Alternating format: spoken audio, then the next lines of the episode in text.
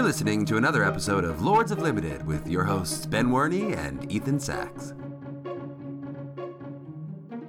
Hello, everyone, and welcome to another episode of Lords of Limited. My name is Ben Werney, and joining me on the line is Ethan Sachs. Ethan, before we get going today, we're going to start the show a little differently, and I just want to take a second to talk about what's going on in the world. So everything that's going on with the protests and the Black Lives Matter just got me thinking. I was scrolling through my Twitter, and, you and I talked about this a little bit before the show, that my Twitter feed is literally, Black Lives Matter posts and Magic the Gathering, which is sort of weird to process. But I also saw a tweet that said, something along the lines of silence is compliance. And it hit me sort of for the first time ever in my life that I do have a platform to say something. And that's thanks to all of you listeners. So thank you very much for listening to the show. But I just want to take a brief second to say that, I support the Black Lives Matter movement and want to do what I can to help. And I hope this podcast is a place where everyone feels included. And I take great pride in that and our streams as well. Yeah, I want to second everything you're saying. And it does feel a little weird, perhaps a little trite, to be doing a podcast about limited magic, about a Coria layer of behemoths on this Sunday morning with the wake of everything that happened yesterday in various cities with protests and police brutality. And again, want to say we support the Black Lives Matter movement. You are not alone. We are an ally to you. And that police brutality is not okay. And I'm happy to have a platform where we can say something like that. And I hope our community feels the same way. 100% agree. All right. So we're going to go ahead about our usual business here, but I just wanted to do that at the start of the show. So Ben, first things first, before we dive into the second half of what we started last week of talking about commons in context, we're going to go through the Mar do's and Mar don'ts, looking at red, white, and black, talking about why those colors are really so awesome and at the top of the heap of a Coria layer of behemoths, and look at all the commons and where they fit in. But before we get into any of that, we've got to talk about the Patreon page, patreon.com/lordsoflimited, where folks can go to give back to the show if they so choose. We talk about, I think we have a lot of pride in our community on our streams. I think we have a really great audience there. And I think we have a really great community of patrons. The Discord just makes me very, very proud each and every week, seeing folks help each other out in the various channels that we have. So everyone who gives back on the Patreon gets access to that Discord, and each and every week we want to make sure we shout out our new patrons. So this week we are welcoming to the fold MB, Logan, Moby, Julian, Sigmund, Robert, Liam, Jim, Grim Monolith, James, Chad, Stefan, Carlos, and Kevin. Thank you, thank you, thank you. We really appreciate your support. Yeah, cannot say thank you enough. It is insane what goes on in the Discord as far as people helping each other out with what's the builds, what's the picks. It just warms my heart, or people posting in sick brags, something as silly as, like, hey, made it to Diamond and really proud of that. And everyone just wanting to say congrats and lift that person up. Really enjoy the Discord. Yeah, it's a fantastic community. Very proud to have fostered it and to be a part of it and to get to watch it continue to grow. All right, Ben. So we're going to kick things off here with a round table from a draft I did on Magic Online this week. Are you ready to take a seat? Absolutely. All right. I already know you're going to dislike my pick here in pack one, pick one. So looking at the following cards as options, it's kind of a stinker of a pack. The best cards at common are Snare Tactician, Bushmeat Poacher, and Evolving Wilds, I would say. The uncommons are all kind of junkers. Wingspan Mentor. This is a card I see getting played way too much. This is the 2 and a blue 1/3, puts a flying counter on a non-human creature when it ETBs, and then you can pay 2 and a blue, tap, put a +/+1 counter on each creature with flying you control. Yeah, it's a good card in the right deck. The right deck just so rarely comes together, right? You want to have a lot of creatures that are cheap and naturally have flying. Yeah, which is tough to do. It's just like the body, the 3 mana 1/3 body plus the 3 mana activation is a hard sell for me. I agree. Regal Leosaur as well in here. That's the red white 2/2 mutate 1 Boros. When this creature mutates, other creatures you control get +2/+1 until end of turn. There's the Endothic Crystal. That's the Abzan one. And your rare is Gem Razor, 3 and a green for a 4/4 beast with reach and trample. You can mutate for 1 green, and when you mutate, you get to disenchant something. Yeah. So looking at this pack, I think I'm deciding between Gem Razor, Snare Tactician, and Bushmeat Poacher. Ultimately, I think it comes down to Bushmeat Poacher or Snare Tactician for me. I think they're all comparable power level. Like Gem Razor might be the most raw power. I'm not even sure that's true in the format, in the context of the format. Yeah, I was thinking about it, like, how much better is this than Exuberant Wolfbear? which is also a 4-mana 4-4. And like Reach and Trample are real, but like the other text on the Wolf Bear doesn't end up mattering that much, in my opinion. So like, it's weird because this is a rare, that's an uncommon. I feel very confident that Wolf Bear isn't that great. And then I took this, but like, is it that good? It is. I mean, Trample matters, and the fact that it has Mutate matters to give something else large trample. I mean, it's a lot more flexible. It blows up a pacifism, which is something that green struggles with. Sure. Like, all of that matters, but I don't know that it's broadly that much more powerful than Snare Tactician and Bushmeat Poacher, and certainly in the context of the format, it gets a huge knock for being green in my book, because I would much prefer to be drafting white or black to start. Honestly, I think, you know, I initially was egging you here that I would take Bushmeat Poacher, but I didn't see the Snare Tactician in my first run through the pack, and I think I would land on Snare Tactician here, hoping to get into the cycling deck. I think that's like right on the edge. Like, Snare Tactician's about the lowest level payoff that I would dip my toe in to see if cycling's open. Like it or Draenor Stinger. And I think I would take Snare Tactician here and see what comes. And I would also certainly respect anyone that felt like cycling was contested and just wanted to start off with Bushmeat Poacher and draft a good old black-red deck. Yeah, Snare Tactician is tough for me to take first because I feel like it's so inflexible. There are times where you end up with a cycling package in a white-black humans deck where Tactician is good, but by and large, it feels like it's a red-white-gold card to me. And so it feels a little bit, I mean, it's high reward, but perhaps high risk. I don't know. But again, it is taking Gem Razor that much less risky, you know, in the sense of, is green, are you going to see the good green cards that you need to make a good green deck? I think those cards are similarly narrow, and Snare Tactician's in a much better deck. Bushmeat Poacher is by far the most flexible, powerful card. Right. Yeah, an interesting pick there. So I did grab the rare and Gem Razor here, but as you see, we were going to move off of it fairly quickly. Pack one, pick two, commons to take a look at here. A much better looking pack. There's a Cavern Whisperer and a Bushmeat Poacher is probably the two best commons here, as well as a Bloodfell Caves, the red-black tapland. Uncommons left in the pack are all three uncommons left in the pack here. Unbreakable Bond, the reanimation spell, Ivy Elemental, and Flame Spill, one of the best removal spells in the set. 2 and a red, instant, deal 4 to target creature. Excess damage is dealt to that creature's controller. Yeah, I think for me, this boils down to Unbreakable Bond and Flamespill as far and away the two best cards in the pack. And I think, you know, if I'm on Tactician, you're on Gem Razor, neither of those, you know, are going to line up super well. So we're just trying to take rawly the most powerful card here. And I think I have Flamespill ahead of Unbreakable Bond in my pick order. Yeah, I do too. I'm kind of down on Unbreakable Bond these days. It's not the column A payoff I'm hoping to grab. I mean, I know we had a discussion about it versus Back for More. I think on our dual stream this week, where I think you were going to take Unbreakable Bond over Back for More just because of how much you don't want to be in green. But for me, I think that the green part of it is splashable, and it's just such a much more powerful effect that makes me want to take the Sandworms and the Lava Serpents highly. Whereas Unbreakable Bond feels like if I'm already in black, this is a pretty sweet card to slot in, and then I can look for the pieces. But it's not the like, oh, this is a B+ grade card for me anymore. I'm still on it as a solid B, I think. All right. So Flamespill gonna get snapped up here. Moving on to pack one, pick three. Really strange pack. Holy blue cards, Batman. So to start off, there's a Prickly Marmoset in the pack. But then the blue commons, there's Of One Mind, Hampering Snare, Glimmerbell, Frostveil Ambush, and Dreamtail Heron, as well as, at uncommon, a Boon of the Wishgiver, the 6-mana draw 4 with cycling 1. And then the other uncommon in the pack is Sonar's Howlbonder. That's the 1 Mardu 2/2 with Menace, and each creature you control with Menace can't be blocked except by 3 or more creatures. Yeah, so there's a few talking points in this pack, right?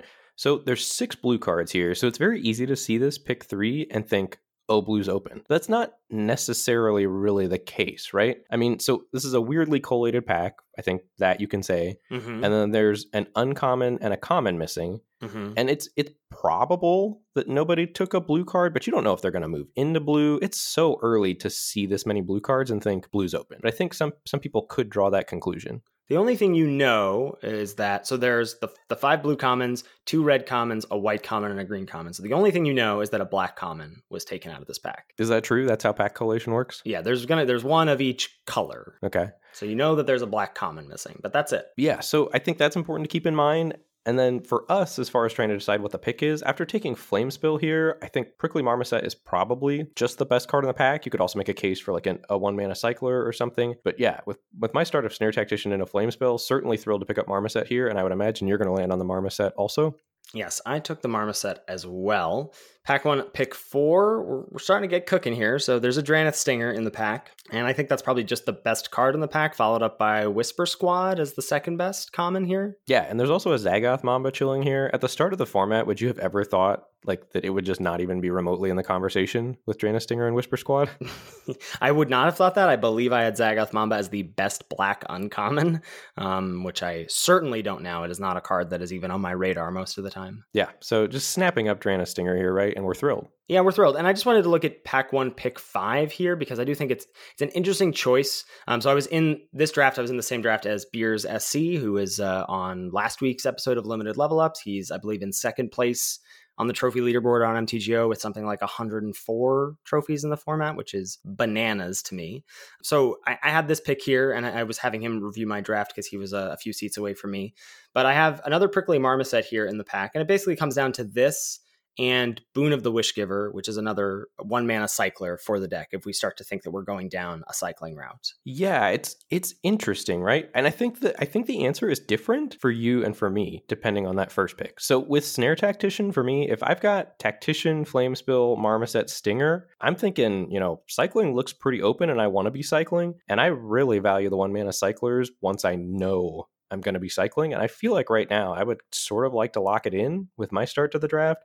So I would be on Boon here. For you, I'm a lot less willing to lock it in because if you just give up on, Gemraiser, the world's your oyster at this point. And yes, you've got like a cycling package here, but you don't need to be all in cycling. And picking up two Prickly Marmosets this early means you can be red X and just have some cyclers in your deck and have the Prickly Marmosets be very good cards. So I think I would land on Marmoset for you and Boon for me.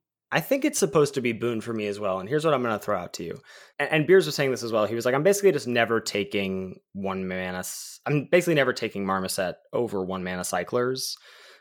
Because they're just so important to the deck functioning. I think this was one of the big takeaways I had. Remember when we did the Streamer Showdown, not this last one, we won't speak of that one where we both met each other in the battle for not last, but the one prior to that where Voxie was the only person in cycling at the table. And she ended up with a great cycling deck, had something like 4 Snare Tacticians, except she just didn't get there on the one mana cyclers. And so I was like, really, I think you and I both had really tight games against her deck. It was a really tough matchup. But I think the thing that would have tipped it over the edge from like strong to busted, obviously, is Zenith Flare, but one mana cyclers. And the other thing is where I'm at right now with Flamespill, Prickly Marmoset, Dranith Stinger, I could just end up with a cycling package in a blue-red deck as well. And Boon of the Wishgiver is going to be great there. So I think you're supposed to take Boon here. Yeah, it's interesting. I've been like in your route, I would not be thinking I'm cycling. That's why I would take the Marmoset, I think. But if you want to give yourself outs to being cycling, certainly I would pick Boon. Yeah. So a really interesting draft. I ended up with the Snare Tactician wheeling out of pack one, which sort of felt like a full steam ahead type of deal. But then really scared. I was calling this deck like Dong Curve cycling because I ended up with 4 Prickly Marmosets and 3 Snare Tacticians. And then my only other payoffs were 2 Dranith Stingers, and I got a pack 3, pick 5 Flourishing Fox, which really helped me out. And basically it started off pack 3 being like, I need to take one mana cyclers over anything, and ended up being able to do that, which was nice. And that deck didn't look strong. I believe the only uncommon I had in the deck was Flourishing Fox, and it's still trophied. And I think that just speaks to, I faced 2 green decks, and Snare Tactician just destroys green decks. This was one of the, it's sort of weird to, it was like coming off of last week's episode and sort of the last few weeks where I feel like I've been the only person trying to defend green in the format.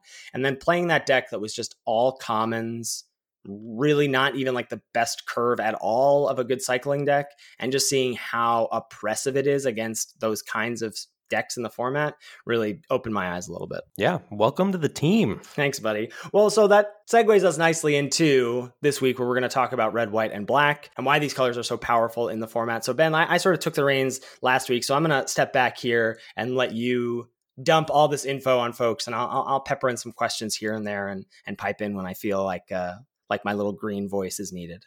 Yeah, for sure. So I think it's no secret that I have been a proponent of trying very hard to get into Mardu and not draft green if you can avoid falling into the trap.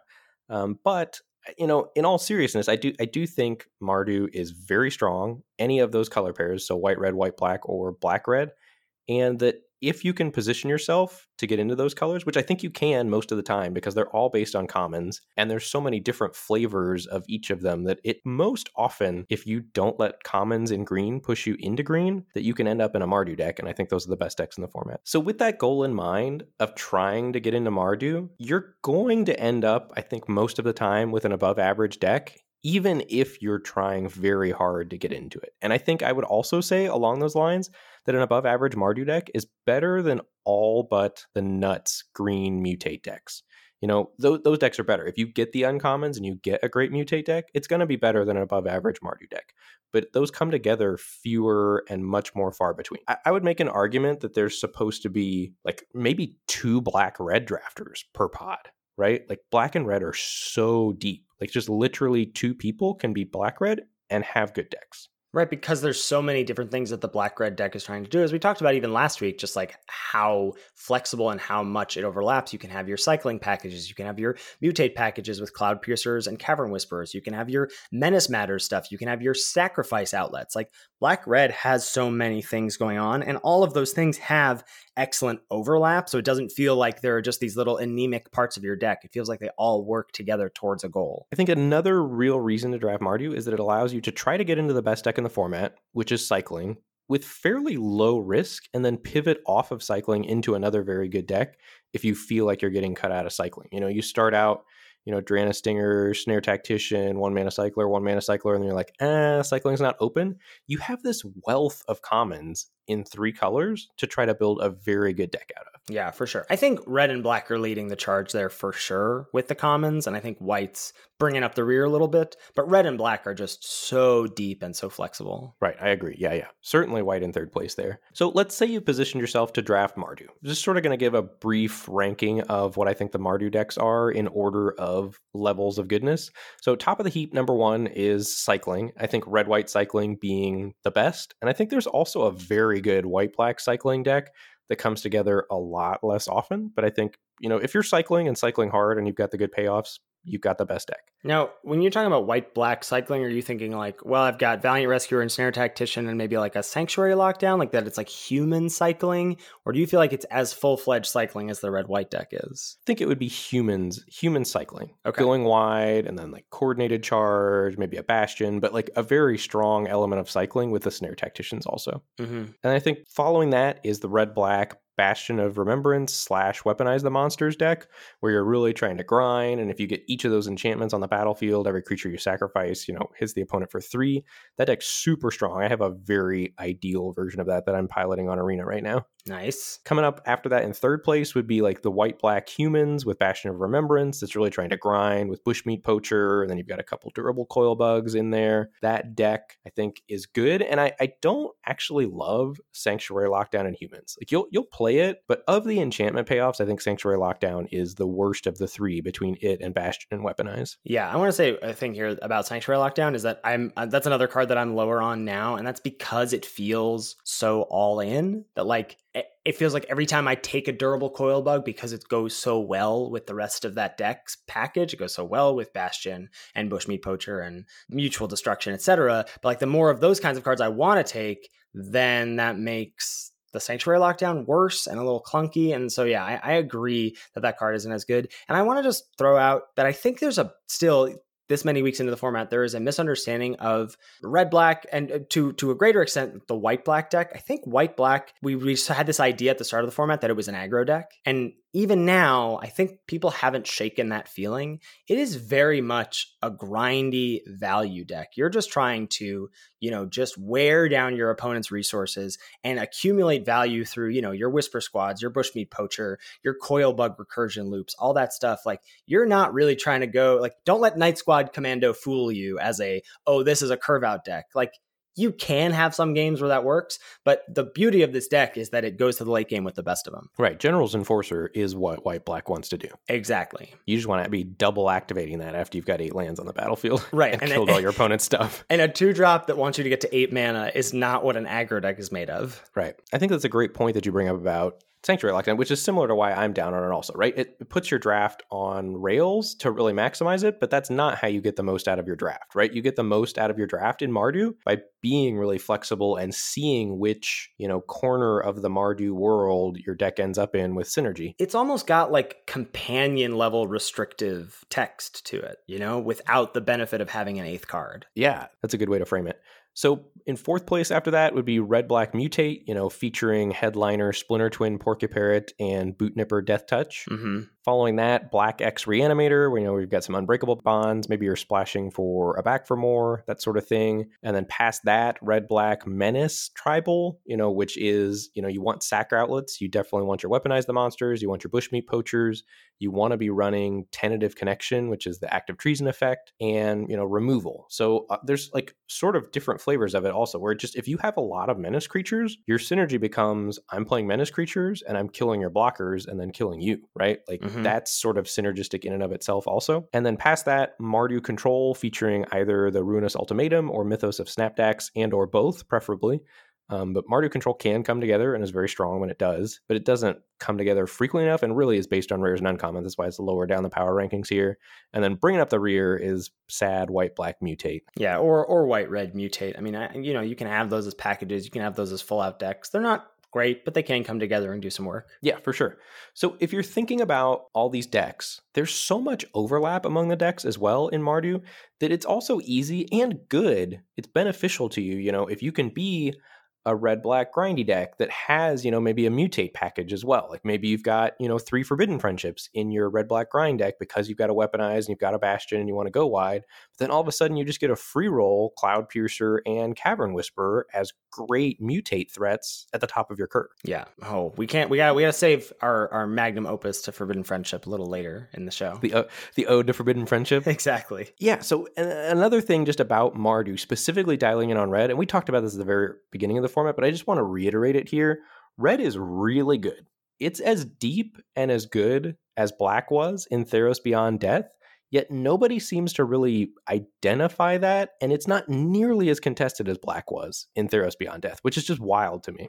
Yeah, I mean, I think of all the colors, we basically had none in green. We had Essence Scatter essentially in blue. Of all the colors, red has, I think, 5 commons that are in the good in every deck category that we'll get to later. No color comes even close to that. And then not even considering beyond that how many good to great commons red gets. Right, yeah. It's just absurd. And then I think if you're thinking about removal in the format, the Mardu colors, red and black, have the 2 premier removal spells in the format in Blood Curdle and Fire Prophecy, which are just head and shoulders above the rest of the removal spells in the format. Right, that's the line. I'd say those 2 plus Heartless Act and Flame Spill at Uncommon, both in red and black as well. Those are the removal spells that I'm taking over some column A cards, some of the payoff cards, and certainly over every support card in the format. Yeah, they're just absurd. So all of this stuff, combines to just make Mardu an ideal place to be in the format. It's got the best deck in it. It's got the best removal. It's got the most synergy built in, and it's all at the common and uncommon level, which is just heaven for a limited drafter. Yeah, preach. So how do you get into these various decks? Let's take a look at the uncommon level and then work our way down to talking about the commons and the commons in the context of, the format. So first up is Bastion of Remembrance. I think this is the best of the best. It's close with Weaponize. I don't know. Wow. I think I have Weaponize over Bastion, yeah. Yeah, that's crazy. I've never really thought about that pack one, pick one before. I don't think I've ever had to make that decision. I think I would be on Weaponize because it's red. I was thinking about this yesterday on stream because I was like, all right, Zenith Flare is the best uncommon. I think Archipelagor is the second best uncommon.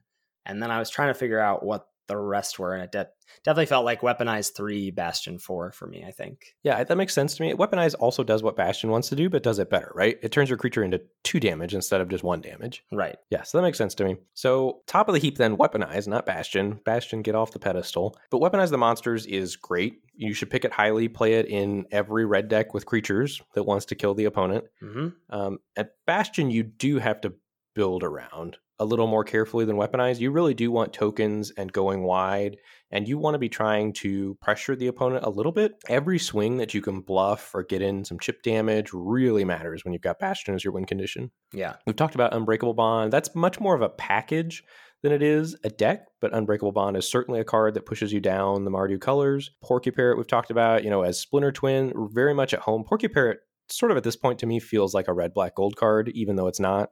Yeah, I agree with that. I guess red, blue, you can do the Glimmerbell thing, but certainly its best home is in red, black. And then we've mentioned Sanctuary Lockdown, how that's a great payoff, but feels a little bit narrow. General's Enforcer is something that really pushes me towards white, black and wanting to be Bastion and maybe even wanting to put Sanctuary Lockdown in my deck a little more actively than I would otherwise. But it's also something that I go out of my way to splash in red, black if I've got the fixing for. I have come so far up on General's Enforcer from the start of the format. I thought it was so medium at the beginning. I was like, 2 mana, 2/3. It's like, it's gold, so it's not going to be a high pick. 4 mana to make a 1/1. But beyond the fact that making 1/1s is very good in the context of what White Black is trying to do, which is grind, give sack fodder to weaponize and Bushmeat Poacher and Mutual Destruction, or give just like more bodies for Bastion of Remembrance triggers. The fact that you can just like exile Cyclers from the Zenith Flare deck or exile Fatties in response to someone trying to back for more, like that is such a savage way to interact with your opponent. Yeah, for sure. And then last on the list here, we've got Dire Tactics as just a premium removal spell, right? This is something that makes me probably want to be white, black and or try to splash it in black, red, you know, if I get pushed out of white, black or whatever, but certainly a premium removal spell there, but I think it's lower than a lot of the cards that are engine pieces in these decks. Yeah, for sure. And then another thing to think about in the context of Mardu is that it contains cycling, right? And we dedicated a whole episode to cycling. It's best deck in the format. You should be trying to draft cycling. You should pick 1 mana cyclers highly. And I think most people are on board with that at this point. Although 2 days ago, I got a triple Zenith Flare 17 1 mana cycler deck in the arena. Premium draft cues, so cool. Brags. Yeah. You've lived long enough to see yourself become the villain, et cetera, et cetera. Oh, I've been the villain all format, baby. So if you're thinking about cycling in the context of Mardu, there's some cycling cards that are better than others as far as packages, because Mardu is really a place where you can end up with a cycling package as well. So you're thinking about cycling cards that really want you to be the cycling deck, you know, with maybe you've got 15-ish cyclers in your deck to really be good. Those are stuff like Flourishing Fox, Zenith Flare, Reptilian Reflection that really want you to have a critical mass of cyclers. Those aren't the cards that you really want in your cycling package. Will you play them sometimes? Yeah. But the best cards, if you start cycling and get cut out of cycling to have in your decks, are stuff like Snare Tactician, Valiant Rescuer, Prickly Marmoset, Draenus Stinger. Like those, if you've got 7 or 8 1 mana cyclers, or you know, even some 2 mana cyclers that are playable in your deck, those cards still really shine and do tons of work. Yeah, I would say I think probably Snare Tactician feels the lowest of those, and you can tell me if I'm wrong about that assessment, because I feel like Valiant Rescuer in a Humans deck, it feels like a must kill threat, even if you only are able to make, you know, a couple 1/1s on average per game. Prickly Marmoset feels still the threat of activation there. I think everyone just has Prickly Marmoset PTSD at this point, where you're just like, well, I can never block this, or I have to snap kill this. Draenus Stinger is just so flexible, and Snare Tactician feels like you really do need to have, I don't know, 8+ cyclers before you want to include it in that package, whereas the others, I think you need less. Right. Yeah, I agree with that, but I think Snare Tactician requires less to be good to playable than, you know, stuff like Fox or Zenith Flare or whatever. Yes, I agree with that. And you're probably still, if you do have a Fox, you're still probably playing it with all those cards, because you still are going to want to cycle some cards to turn those cards on, and then you're randomly going to have a draw where you have Fox and your other 3/1 CMC cyclers in the deck, and it's going to be great. Exactly. And I think the other thing to keep in mind is when you have these cycling packages, if you really don't want off-color 2 CMC cyclers in your deck. If you've got a package, I'll absolutely play off-color, you know, sign me up for Frostveil Ambush. Off-color 1 CMC cyclers are great, but your 2 CMC cyclers, you want to be able to cast them as well. So you want, you know, Rooting Moloch, you want Lava Serpent, or especially you want Memory Leak if you've got black, right? Memory Leak is outstanding in a black deck with a cycling package. Right, but like you should be playing Shredded Sails and Raking Claws over random like Hampering Snare or other nonsense like that. Right, absolutely. And then moving on to commons that push you into Mardu, which is just absurd and it's insanely powerful, but I do think there are commons that push me into the Mardu decks. So first on the list is Whisper Squad, aka Lingering Souls. This card is absurd. I still don't really think the community at large understands, or I would say that based on the feedback we get on some YouTube videos or our Twitch drafts, that I think the community at large is still undervaluing Whisper Squad and not understanding that it is a very high pick. Yeah, 100% agree that the community is underrating Whisper Squad. Bushmeat Poacher is up next, aka Parcel Beast. which is just also ridiculous, right? That black gets a card at common that is as good as, you know, the mutate deck's premium uncommon. And it's not quite as good, obviously, right? It doesn't ramp you. You'd have to sacrifice stuff. But the ease at which you can accumulate sack fodder really does make it fairly close to parcel beat. The life gain really pushes this over the edge. I think if you didn't gain life, it would be a little worse. But the fact that this is also such a great, like, I don't know, get out of jail free card. Yeah, really. Against a lot of aggressive decks, like if you're playing aggro and they slam a Bushmeat Poacher and you can tell that they've got the fodder for it, you're in trouble. Like you have to answer it before they can start to go, all right, sack this thing, gain some life. God forbid you've pacified or capture sphered something. Like the card does so much work. Yeah. Next up is Forbidden Friendship, also Lingering Soul's power level in this format. Very good. We're going to go deep on Forbidden Friendship in a bit. So we'll save all the goodness for Forbidden Friendship.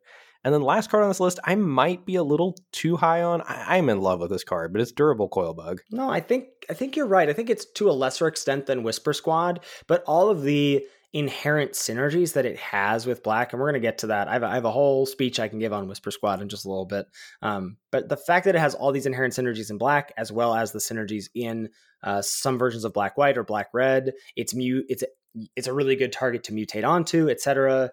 I think you're not wrong to have it so high here. I am. That's the card I'm most wary of my love for in all of Mardu, because I find myself wanting to pick it over ridiculous cards. All right. So taking a look at our commons in context in Mardu now. So we've got several categories here. We've got the good in every deck, which are generally the best commons, but not always. We've got good cards that make other cards better, you know, glue type cards, because there's so much synergy in these Mardu decks. And then we've got cards that are good in their package or most contextual, and then filler, unplayable. So we're going to go through every common in the Mardu colors here, kicking things off with red, Fire Prophecy, absurd, pick it highly, play it, don't need to say much else there. Yeah, Dranith Stinger is up next on this list. This is just super flexible. It's really good in the best deck in the format, which is Red-White Cycling. And just a quick note here about Red-White Cycling, that's going to warp stuff a little bit here in our lists, you know? Like, Forbidden Friendship is not making this good in every deck list, not because Ben and I aren't super in love with the card, but because in the best versions of Red-White Cycling, you don't want Forbidden Friendship. So it's not going to make the list there because we've got this like hyper-focused format warping deck at the top of the list. But if you assume that people are drafting the format correctly, that deck shouldn't exist anymore, right? But like, why would I assume that? It's not been proven to me so far, so why would I assume that? Right, I agree. Like, and it's never going to be the case in the pods on Arena or even on MTGO, I don't think. But the difference in the draft that we did in the Streamer Showdown, where we both met in the losers bracket, and the difference in the Arena draft I hopped into right after that was night and day, right? Because people were picking the one mana cycle. Like, it was competitive, right? People were trying to get into the deck, and people were appropriately cutting one mana cyclers that were good for their own deck. Mm-hmm. Yeah, very, very different. Yeah. So I do think the format is getting a little bit of a bad rap in that way, which is a bummer, because I do think this format is insanely good. Agreed. All right. So next up on this list is Rumbling Rockslide. This is a rock solid removal spell. Pun not intended. Yikes.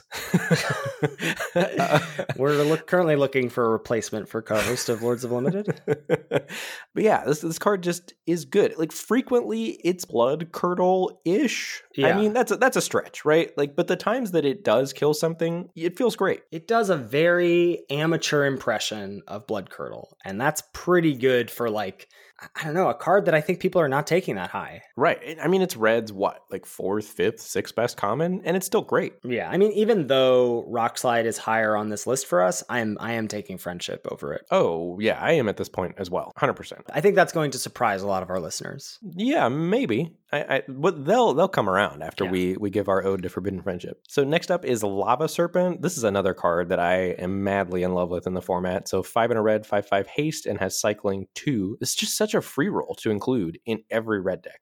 Mm-hmm. One of my favorite things to do in a red deck is turn 5, Rooting Moloch, get back Lava Serpent, turn 6, Lava Serpent. Yeah, it's great. Last card on this list is Go for Blood, which is just, I mean, a one mana cycler, great in the cycling decks. It makes any cycling package better. Free roll on a removal spell, turns on Spells Matters cards in blue red, you know, interacts with Spell Eater Wolverine, Pyroceratops, Blitz of the Thunder Raptor. It just does so much. And again, what is this, like red's sixth best common or something. I don't know. It's down there, but the top like 6, 7, 8 red commons are all so good. Yes. Yeah. Go for Blood really is a glue type card in red decks. It really has overlap everywhere because it's so good in cycling as well. And here we've got a card that Ben has written a short novel on. Good cards that make other cards better / glue in the Mardu decks.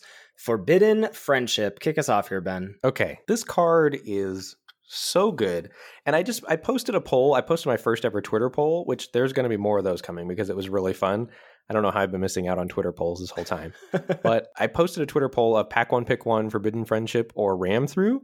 And Ram Through won that poll with about, 250 votes in the poll or something. Like 60-40 or something? Yeah, about that. 60% in favor of Ram Through.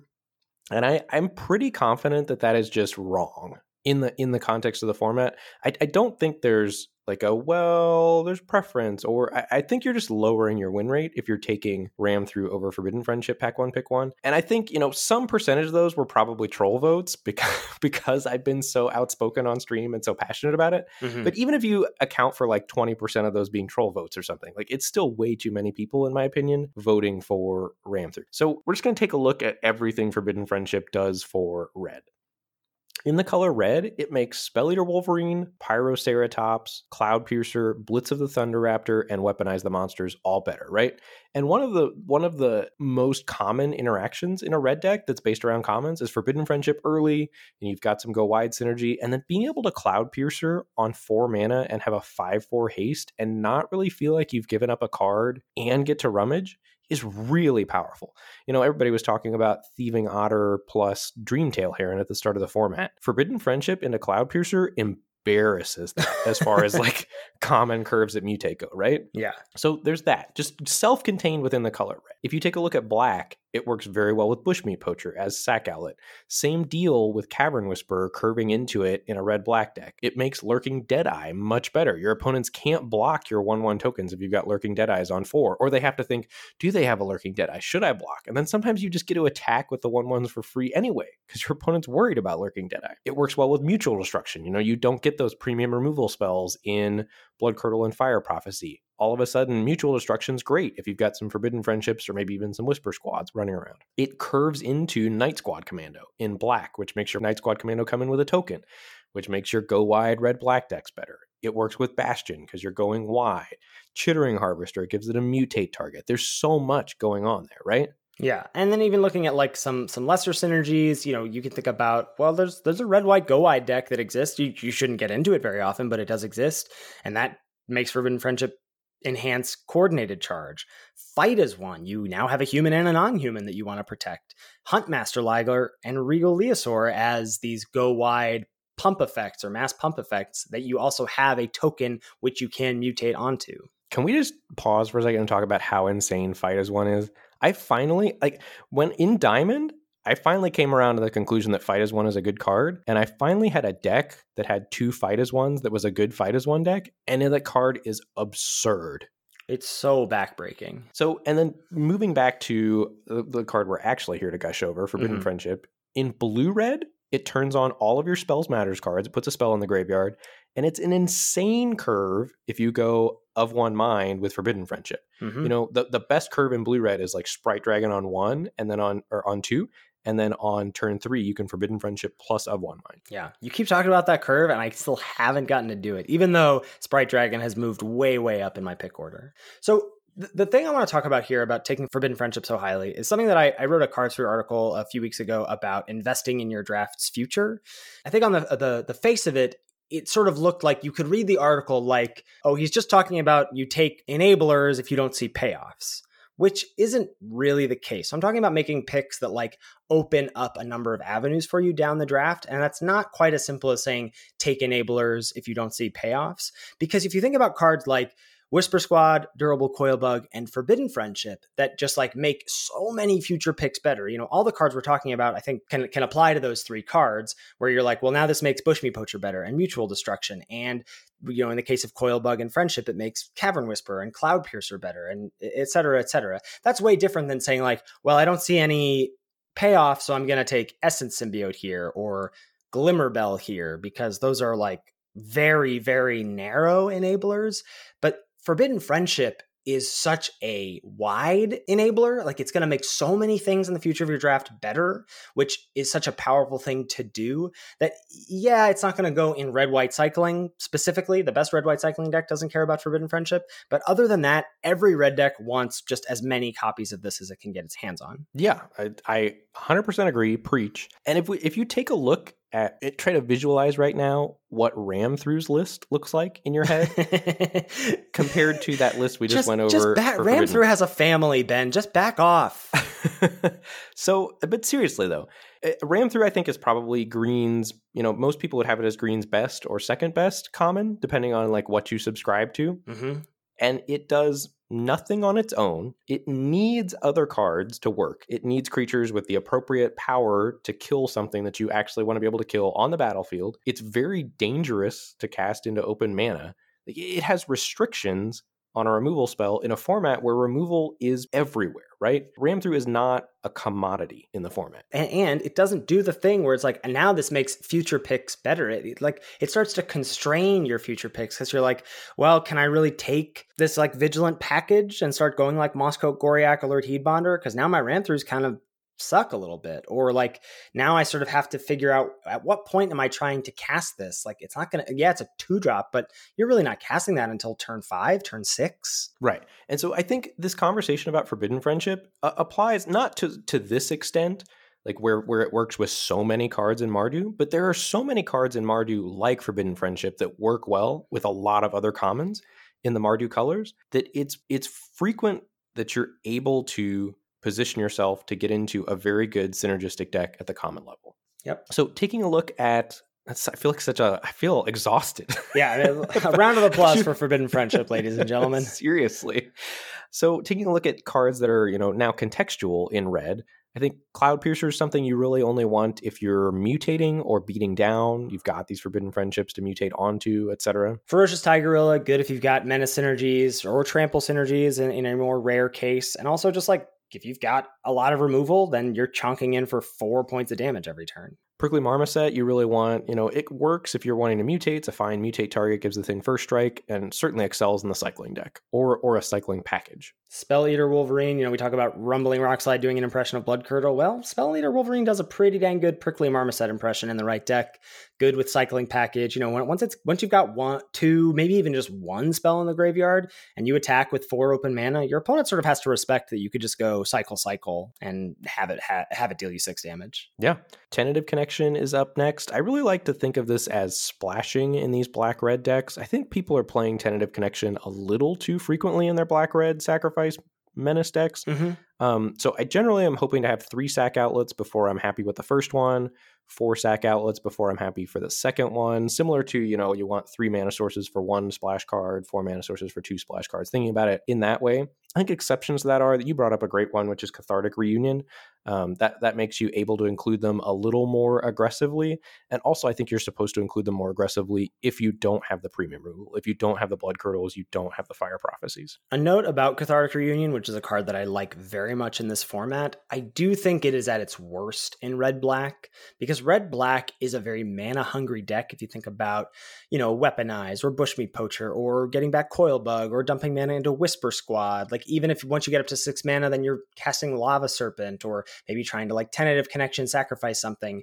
You're not often in a position where you want to pitch lands or spells. So I would just think about Cathartic Reunion a little less of an auto-include in that deck. Yep, that makes sense to me. You frequently want 7 or 8 lands on the battlefield. Yeah. Filler, don't need to go into this much. Frenzied Raptor, Heightened Reflexes, Raking Claws, Shredded Sails. I think Raking Claws and Shredded Sails move up out of filler if you're cycling, but even then, you're not thrilled. You'd prefer 1 CMC cyclers. Yeah, looking at sideboard, unplayable, or niche cards, I think sideboard, Blazing Volley, and then niche would be Blister Spit Gremlin. I basically would only think about playing Blister Spit in an Obosh companion deck. Is there any other time you would want to play that card? No, I agree. And I think Blazing Volley similarly with Lutri. Mm-hmm. Yeah. Moving on to black. Good in every deck. We've got Bloodcurdle, Top of the Heap, and Bushmeat Poacher as well. I kind of want to put Whisper Squad on this list. It's close. I thought about it, except I don't think you're thrilled with Whisper Squad in like the black-green reanimate decks. I guess that's fair. Yeah, that's true. Though, okay, so here's what I want to talk about Whisper Squad. Again, this is a card like Friendship that just, and I think maybe the restriction is that you are never playing one of these. And so if you end up with one, that's bad. Like you need to have at least two before you're happy. But two is basically raise the alarm. Like once you draw one, you tutor up the other one, and then boom, you've got 2/1/1s.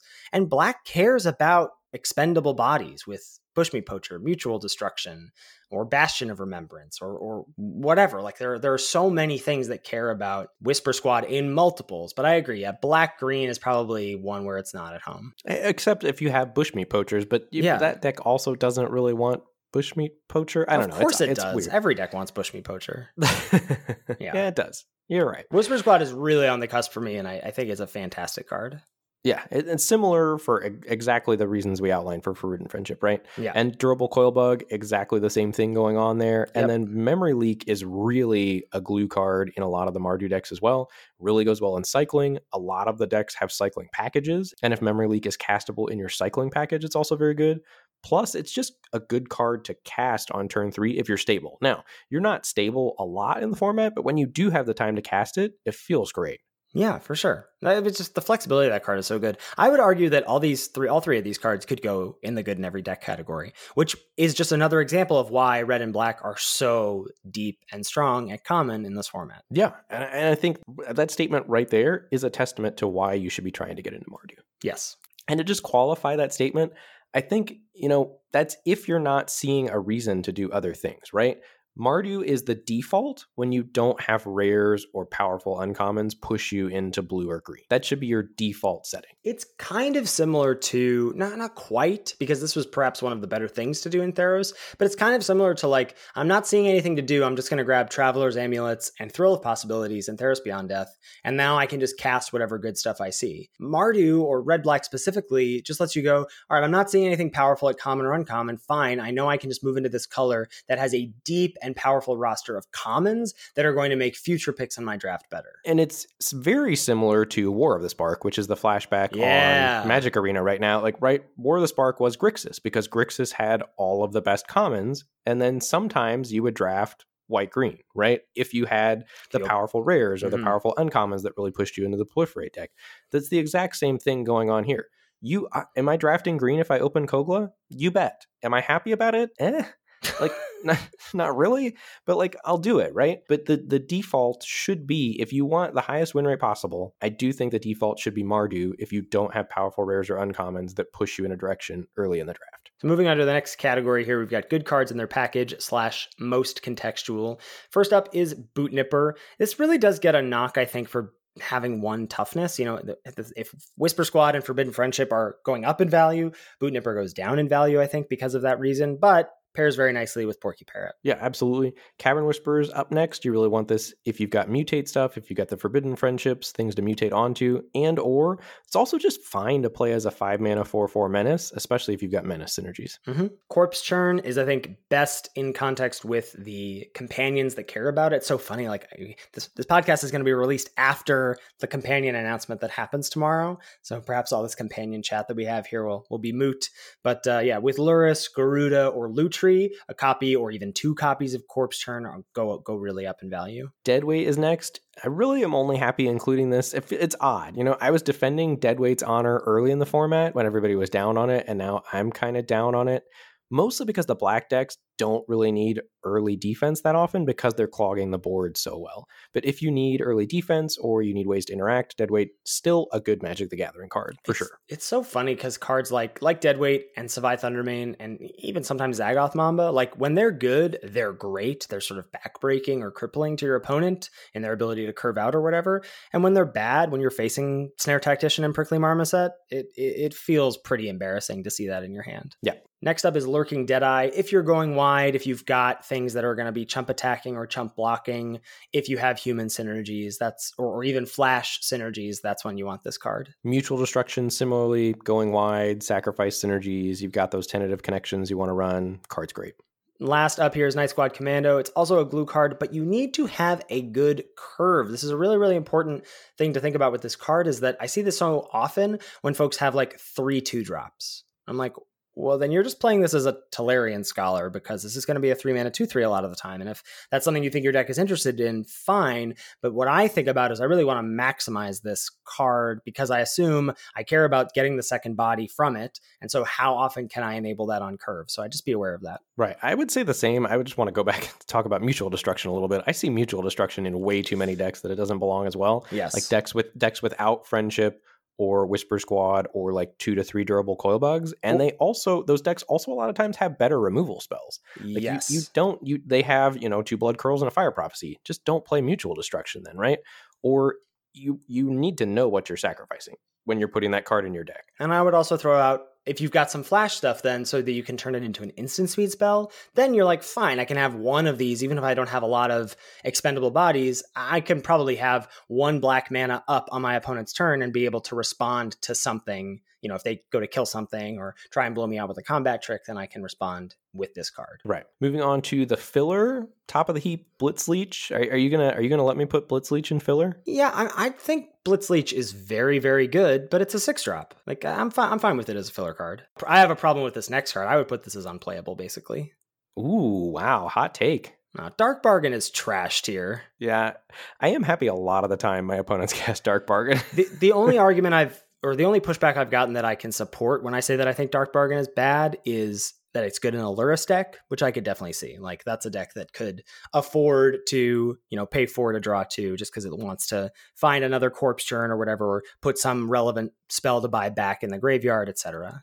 I also think you will play it if you're in black and don't get Bushmeat Poacher, but I don't know why you're in black if you don't have Bushmeat Poachers. Exactly. Next up, Gloom Pangolin. Serrated Scorpion is another card that gets played way too much, I think, and it should not. You really want to have strong synergy before you're putting Serrated Scorpion, and strong synergy is not, I have a weaponized the monsters, so I'll play a Serrated Scorpion. That's not strong synergy. It's like you want Obosh, you want lots of ways to mutate onto it. Like you want to be running Cloud Piercers, Cavern Whisperers, and have sacrifice synergies. Like there needs to be a lot going on before you're happy including Serrated Scorpion. I would say Obosh or Lurrus are the 2 decks where I'd be like, okay, you can play the Scorpion. Otherwise, you better have, I don't know, multiple Bastions and a Weaponize, and I don't know. It's not a great card. I'm running one right now, and I have Weaponize, 2 Bastions, and I have 3 or 4 creatures I want to mutate onto it, and not a lot of mutate targets. I'd say Call the Death Dweller is probably another reason to play Scorpion. Like if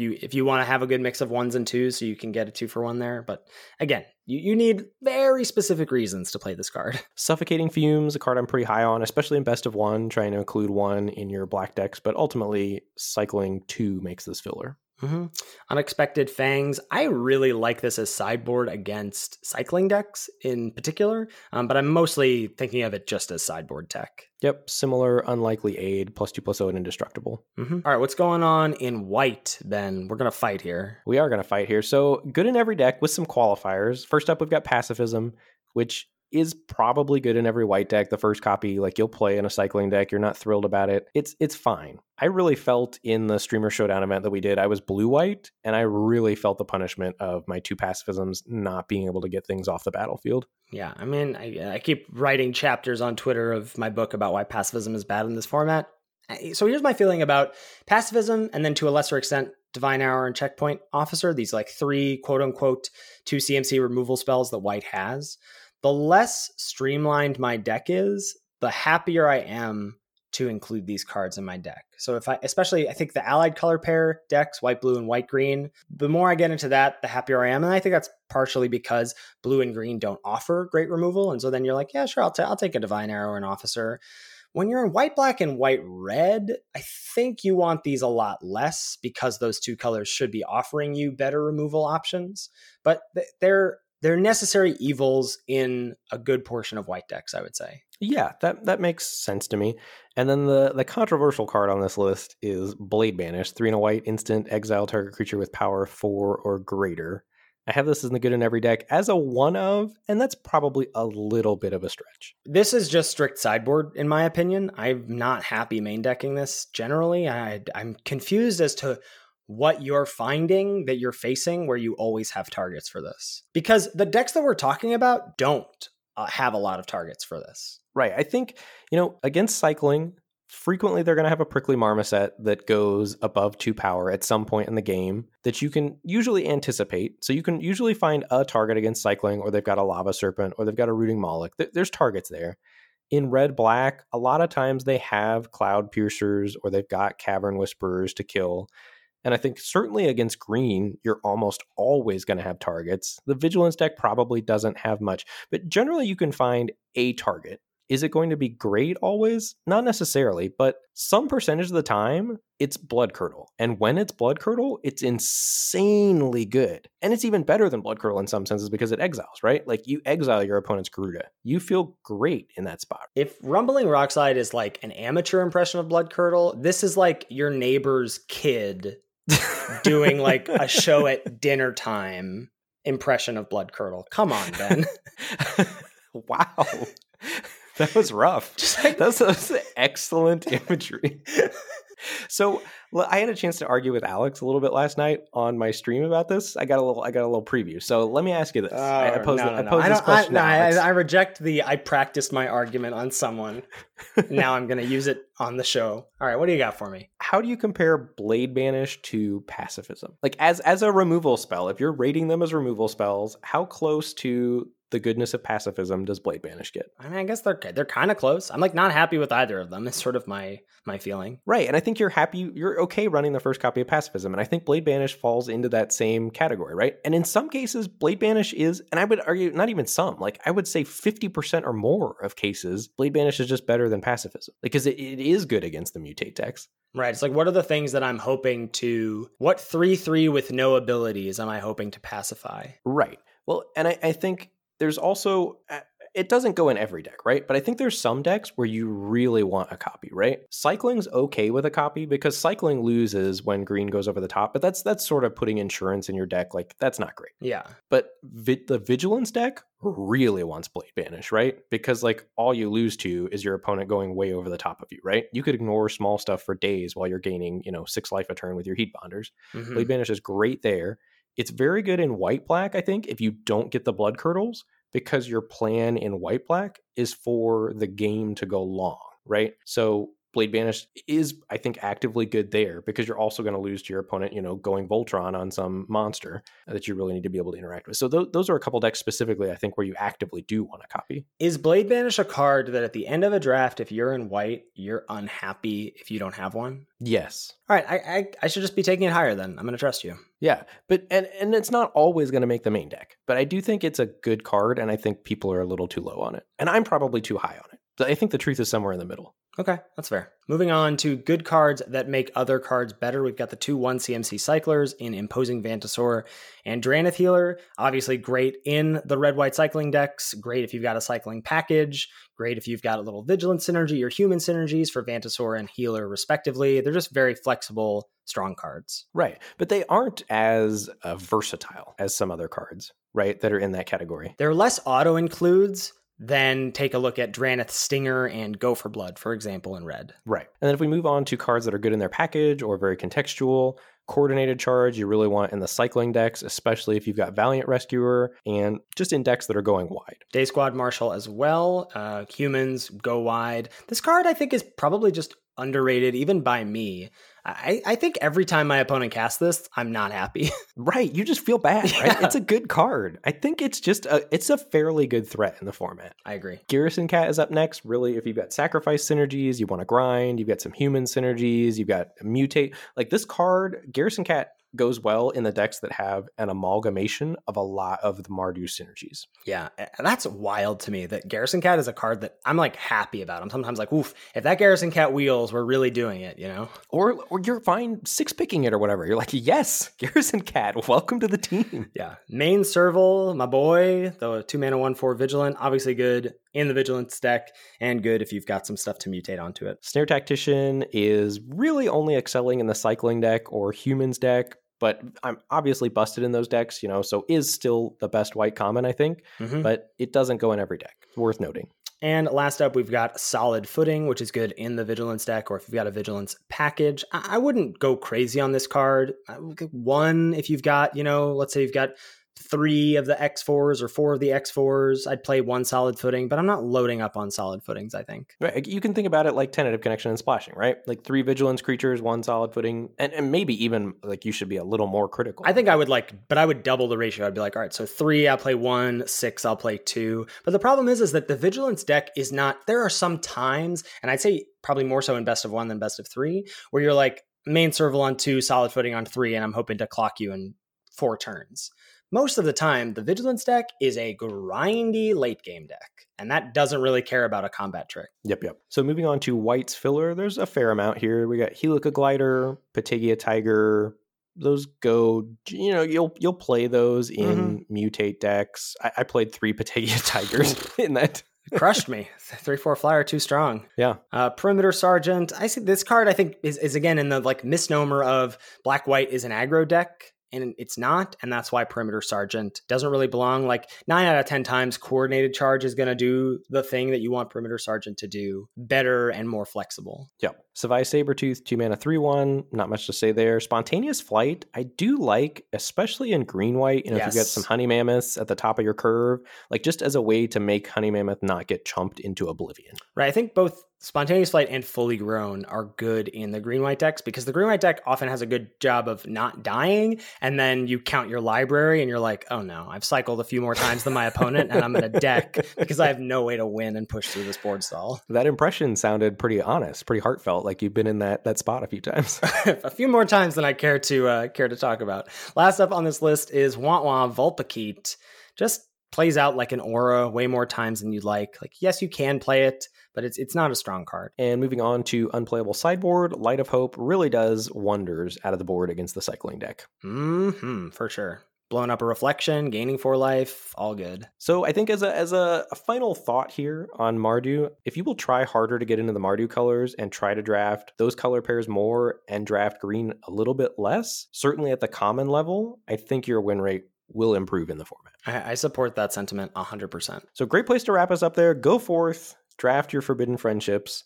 And thank you, as always, to Salty Pretzels for our intro and outro music. Make sure you give it a listen. You can find all things Lords of Limited on our website, lordsoflimited.com. Find links to our Twitch pages. I'm at twitch.tv/LordTupperware. Ben is at twitch.tv/MrMetronome. We're both under those same usernames on Twitter. We've got a YouTube channel, youtube.com/Lords of Limited, as well as a Twitter account. Tweet at our podcast at Lords of Limited. If you've got any feedback about the show or any questions, shoot us an email at lordsoflimited@gmail.com. Thank you so much for listening, and we'll catch you next week for another episode of Lords of Limited. Thanks, everybody. See you later.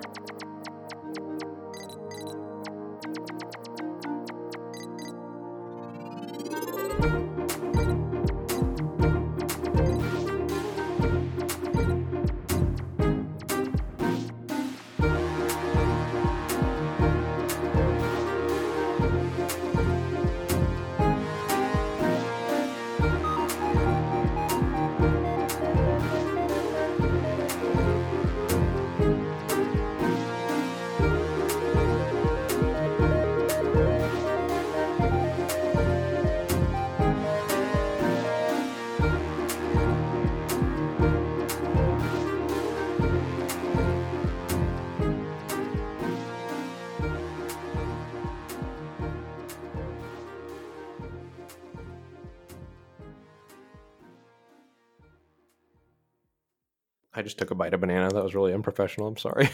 We've got an outtake now. Well, at least now we have a blooper. Good God. What, did you think I was going to go long enough where you wouldn't need to, you could just chew and swallow and be good to go? That was the intent, but it has turned out to be woefully not the case.